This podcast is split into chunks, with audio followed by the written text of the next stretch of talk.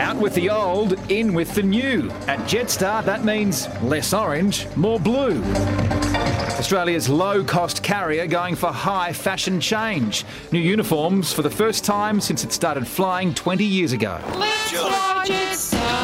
Since then, Magda's moved on. Jetstar bosses claim the airline's reputation has too, but its most recent on time performance has it behind Rex, Bonza, and Qantas ahead of Virgin. There's always more work to do, and we'll never rest on it. We'll always keep trying to improve it, but we do know December was really impacted by the cyclone in Cairns. Work to do also on a gender pay gap twice as large as many others.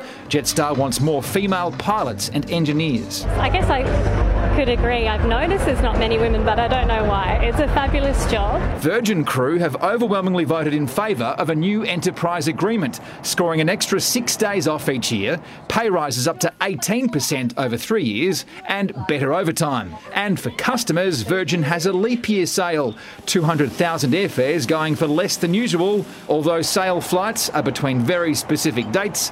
The sale ends tonight. Blake Johnson, 7 News.